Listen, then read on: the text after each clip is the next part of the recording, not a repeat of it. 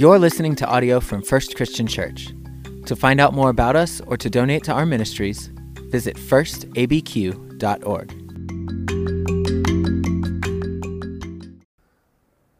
Oh, Sunday mornings. Sunday mornings are so sweet.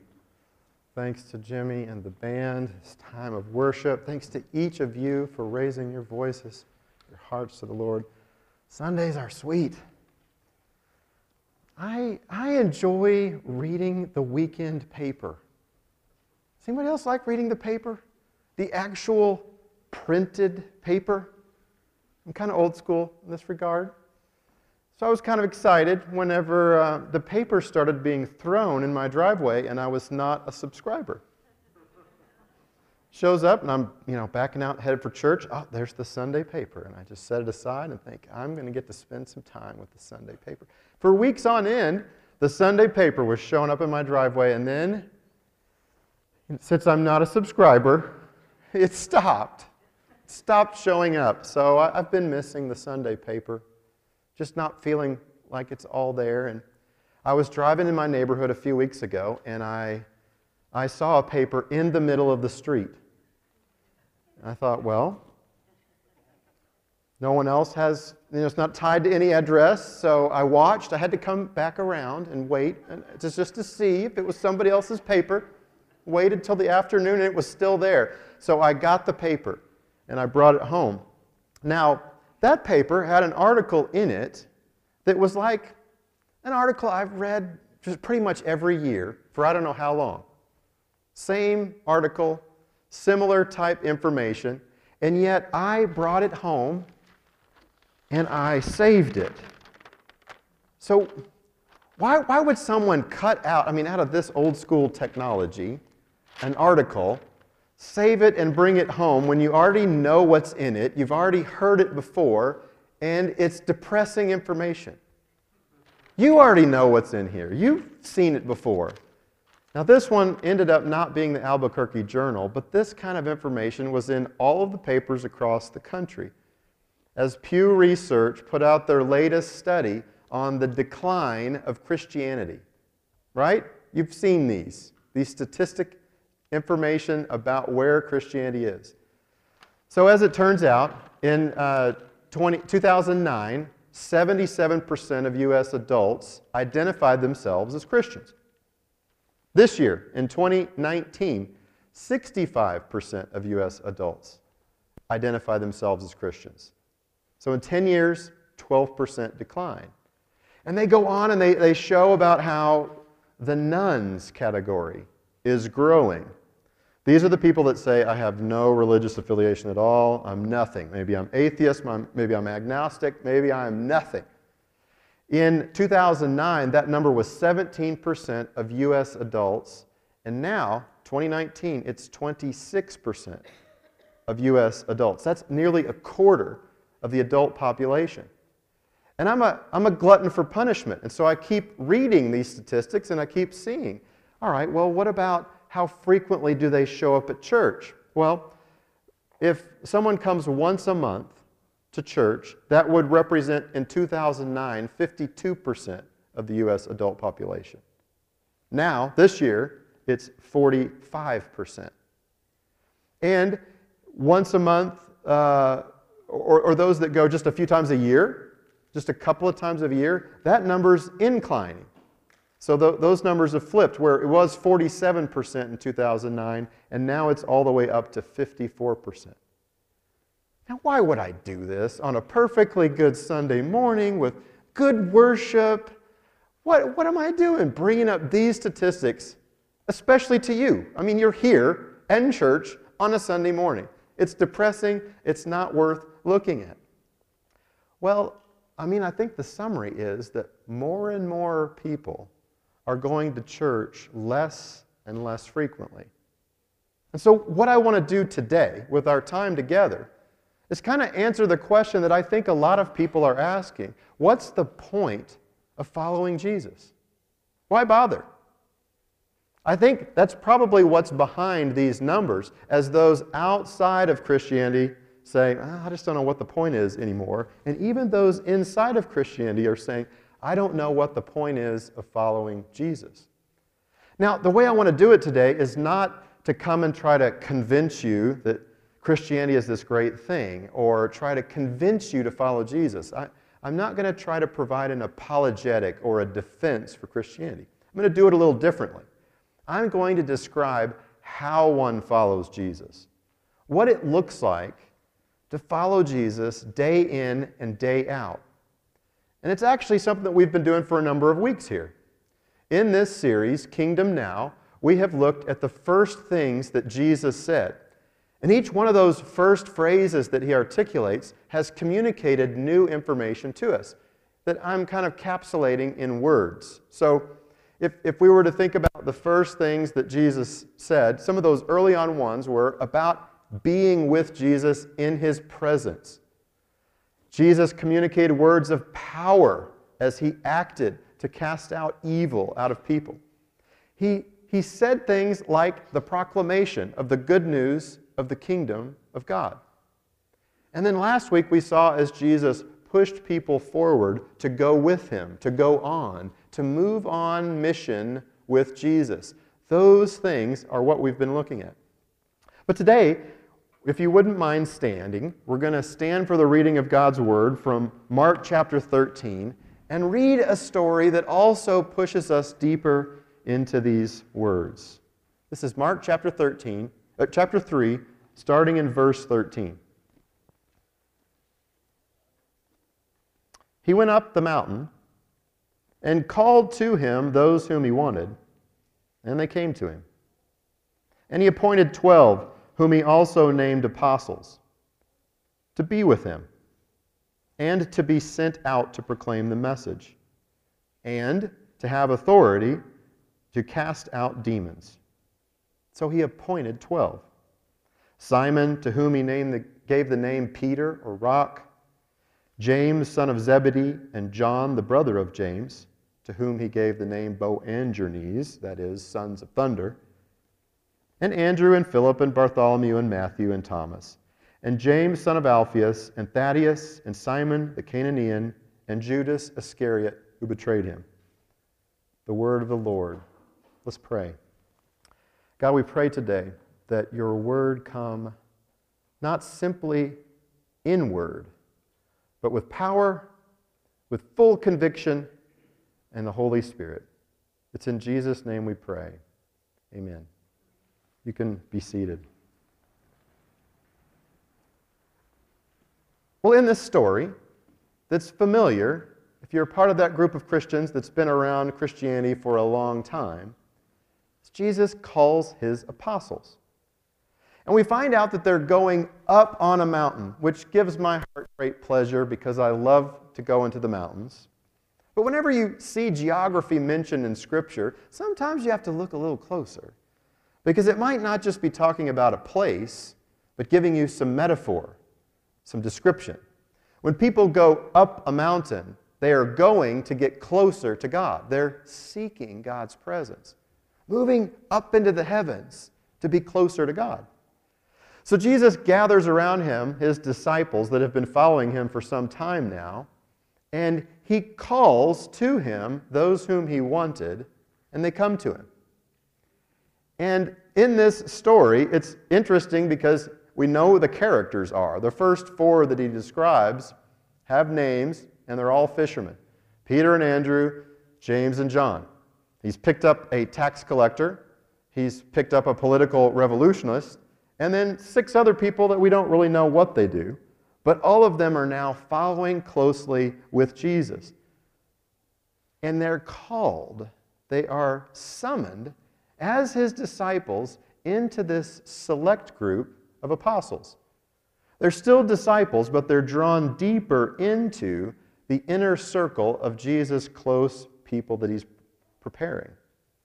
Mark gives us lots of words. He says that they are appointed as apostles, which sounds kind of official. But he's using the same construction, the same words that he used back along the seashore of Galilee. He is making them as apostles. He's forming them. In the same way, he told them, I'm going to make you to fish for people.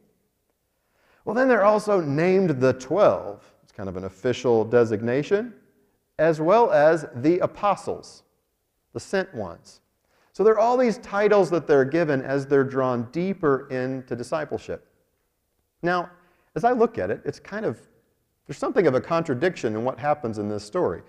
Look at the movement. You go up the mountain, Jesus calls to him those he wanted to be with him and to be sent out.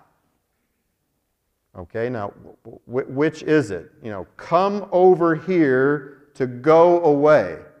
You're called to be with Jesus and to be sent out. Is that not confusing? You know, come away, go, come here, go away. Which is it? I don't think Jesus is trying to be confusing or even contradictory. He's describing this path of discipleship for us. That there's a part of discipleship where we come and we are with Jesus and in Jesus' presence. And then there is a time when we are sent as well with Jesus' presence out into the world. If you look at the flow of how these disciples have been following, they start out as listeners, just kind of paying attention observing like a crowd from the distance. But then they become followers, closely patterning their lives, just observing and seeing what Jesus does. And then finally, to this point where they're appointed, not just as followers, but as sent ones, moving outward into the world. It's easy to look at a story like this and think, well, that doesn't apply to me. Do we have any apostles in the audience today? Few people are going to raise their hands for that, and we might wonder about the one or two that might raise their hand. Well, yes, I am an apostle. Well, I think that this is more than just history. This is more than just telling us, oh, these are the apostles, here are their names, these are their careers, and this is what Jesus is doing with them.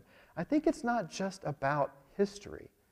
I think these apostles are held up as models. They are model disciples They stumble, they make mistakes, but they are ones that model for us the ideal for discipleship. I kind of compare it almost to elders, like the elders and their wives in this church. They're held up as examples where we look and we realize the elders, the ministers, these are people that we value and want to follow. Do you remember what Paul writes as he writes in the pastoral epistles, that if anyone desires the office of overseer, they desire a good thing. If you look all around that, that text, it says all of us should be desiring to be that kind of person. That's what we're aiming for, that's what we're striving for. Are they perfect? No. They'll be the first ones to tell you that. They'll even acknowledge it when they make mistakes. We are not perfect, but we're examples. I think in a similar way, that's what's going on with the apostles. They are held up as examples where we are to be like them. We are to make progress in our walk with Jesus, to not simply be listeners, but to move towards followers and to move towards being sent by Jesus. And if you notice, there's lots of contrast being thrown up by Mark in this gospel of the people who are the real followers and those that aren't. It's been so strange because the only people that confess Jesus as the Holy One and as Son of God are demons. You see, demons are not disciples. Disciples differ from demons because they make the confession and they believe Jesus is Lord. Same thing with Jesus' family. You would think that they are disciples, and many of them became disciples. But in Mark, they think Jesus is crazy and they go to restrain Jesus. Disciples are different from Jesus' family members because they are those who are gathered around Jesus and those who do the will of the Father. Do You see these contrasts that are being made?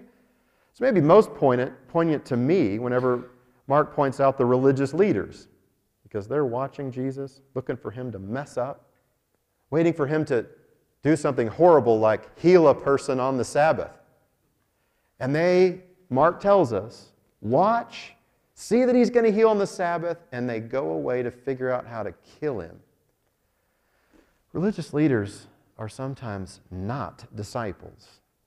They are not those that have confessed the lordship of Jesus, and they are sometimes not those willing to follow Jesus and be sent by him. There is a big distinction between disciples and all of these other people around him.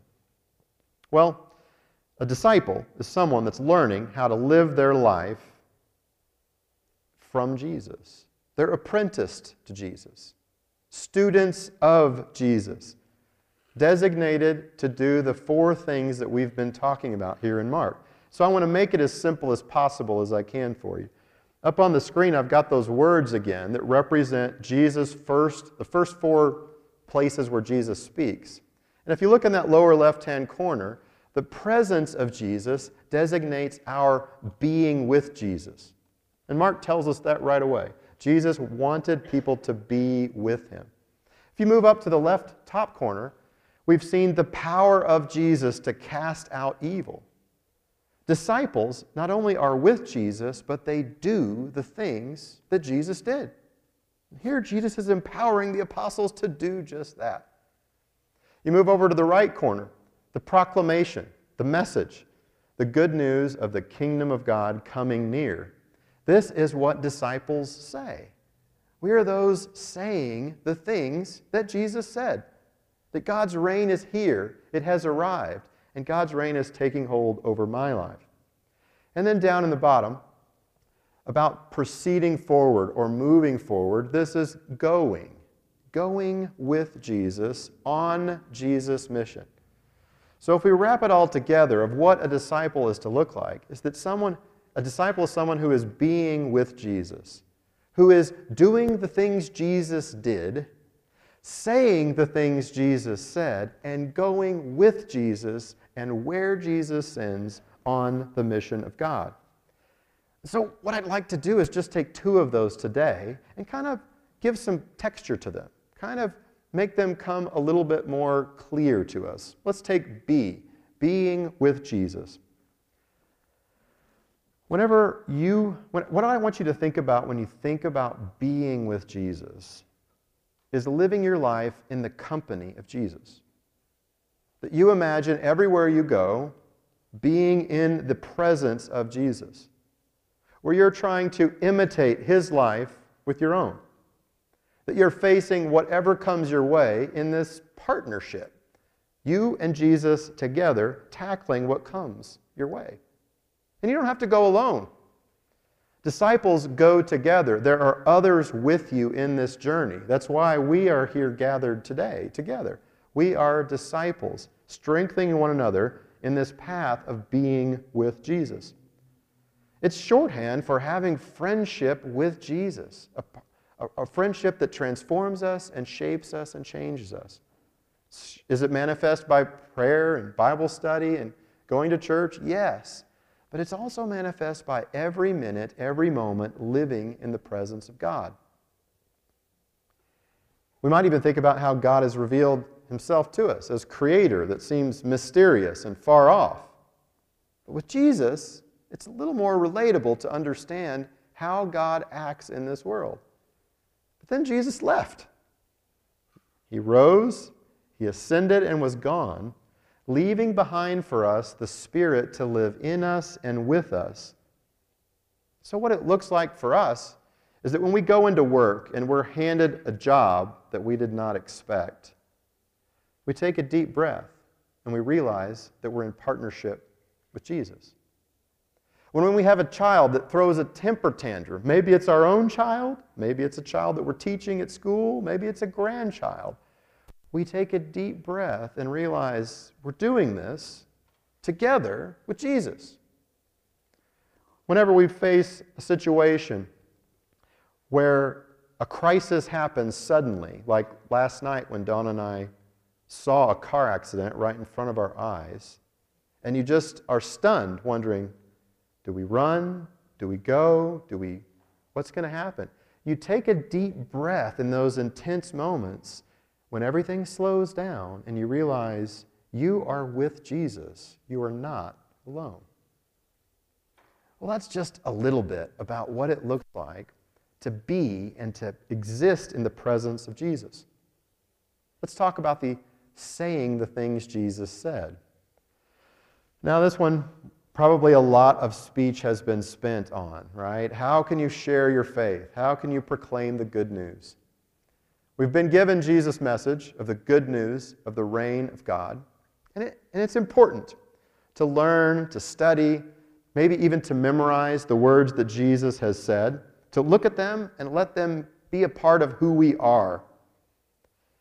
It's also another step to not only know that in our minds, but for that to inform us from our very core, where we are looking for opportunities to express the fact that God reigns in a variety of circumstances. In fact, sometimes we have to look really, really hard at a situation to see how God might reign in it. For example, you begin talking with a cousin who's a meth head, and you see what they're doing with their lives, how they are destroying their lives and becoming addicted. And you begin to wonder all right, what is it about their kingdom? Are they happy with that kingdom? Are they content with where it's going? Or maybe it's talking with someone who is addicted to food or maybe addicted to avoiding food entirely.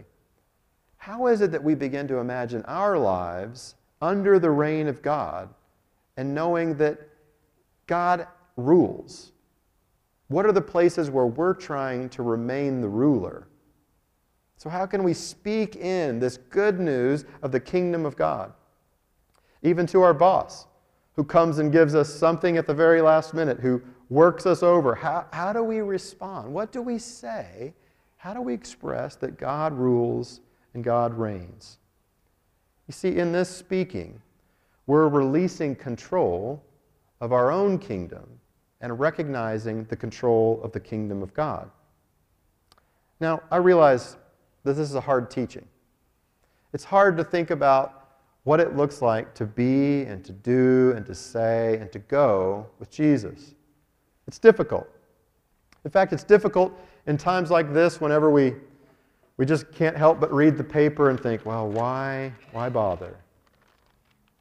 Fewer and fewer Christians. Well, you'll have to bear with me, but I'm less and less concerned about people that are not at church. Whenever I, I read an article like this, I don't get all worried and begin wringing my hands. Frankly, I don't really care who's not at church. Now, that might sound harsh. It's not that I don't care about the people who are not wanting to pursue the life of Christianity, by no means at all. And it's also not me speaking piously, like, let's just be the spiritual ones. Nor is it some kind of escapism, like let's just form a circle and an enclave against the world. No, but I just find that Christians get so hung up on the negative, who's not here, rather than the positive of who is here. I mean, even in this article, if you look, there's things that are surprisingly good news in it. I mean, if you keep reading deeply, you'll find that of the people that go to church one to three times or more, that number stands at 62% in 2009, and it's the same percentage in 2019. So there's a group of people that are going, of those Christians, there's a bunch that are coming frequently. In fact, if you look at those who are uh, coming to church in the 1970s, let me look at this and see how it's worded here. In the 1970s, people that come uh, one, to, one to three times per month. That sits at 15% in 1970. So that's, they're more frequent attenders. Do you know what that number is in 2019? 15%. Over this 50 year study, there's a group of really committed Christians that are still participating. Does that make sense?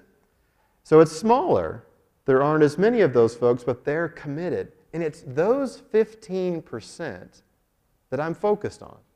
I want to focus on the positive of how do we make a group of disciples? How do we produce people? Because that's, that's probably 100% of the people that are here, right? Those that are regular in their faith and wanting to grow.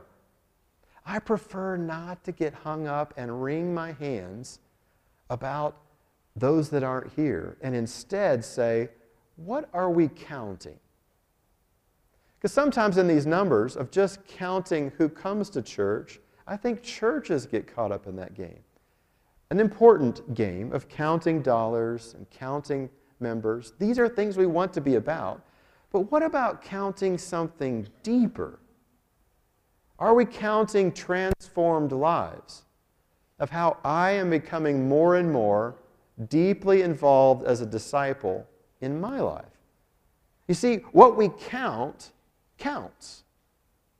We focus in on those things that we count. So, how could we focus in on the kind of people that we're making, the kind of disciples that are coming out of this place? That is exciting because that helps us focus not on who is not here, but who is here and who wants to go. Maybe that's why Jesus calls those whom he wanted and they come to him. A mark of discipleship is coming. And I think that there's probably some realistic things out there in the world for why people don't want to become a Christian. Things like when they look at public Christians and they see that they're not any different from everyone else. Or when they look at Christians and they see what they say, but then they look at the outflow of their life and their ethics and their finance and their sexuality doesn't line up with what they say. And people think, what's the point? They have harsh words for us. And I think that moving forward into the future, we as disciples of Jesus need to worry about counting those things and becoming the kind of people that look more and more like Jesus, that are everywhere in his presence, that are doing the things Jesus did, saying the things Jesus said, and going on mission with Jesus. And that can be very exciting. Let's, let's go to God in prayer. God, it's a hard word today. It's a hard word. When you called these apostles, they had no idea what was ahead of them. That they were going to face persecution, ridicule, and death. They were going to face ministries that were hard. And all they were prepared to do is fish, collect taxes. Father, we need your strength. We need your presence with us to help us to become the kind of disciples that draw other, to, other people to you. Our mission is bringing people, bringing Jesus to a community in need, introducing people to Jesus. And Father, we need your help in that because we know that we need your presence. Father, this week, would you help us? Would you help us have eyes to see this world as you see it? Through Jesus who lives and reigns with you and the Holy Spirit, now and forever. We ask this. Amen.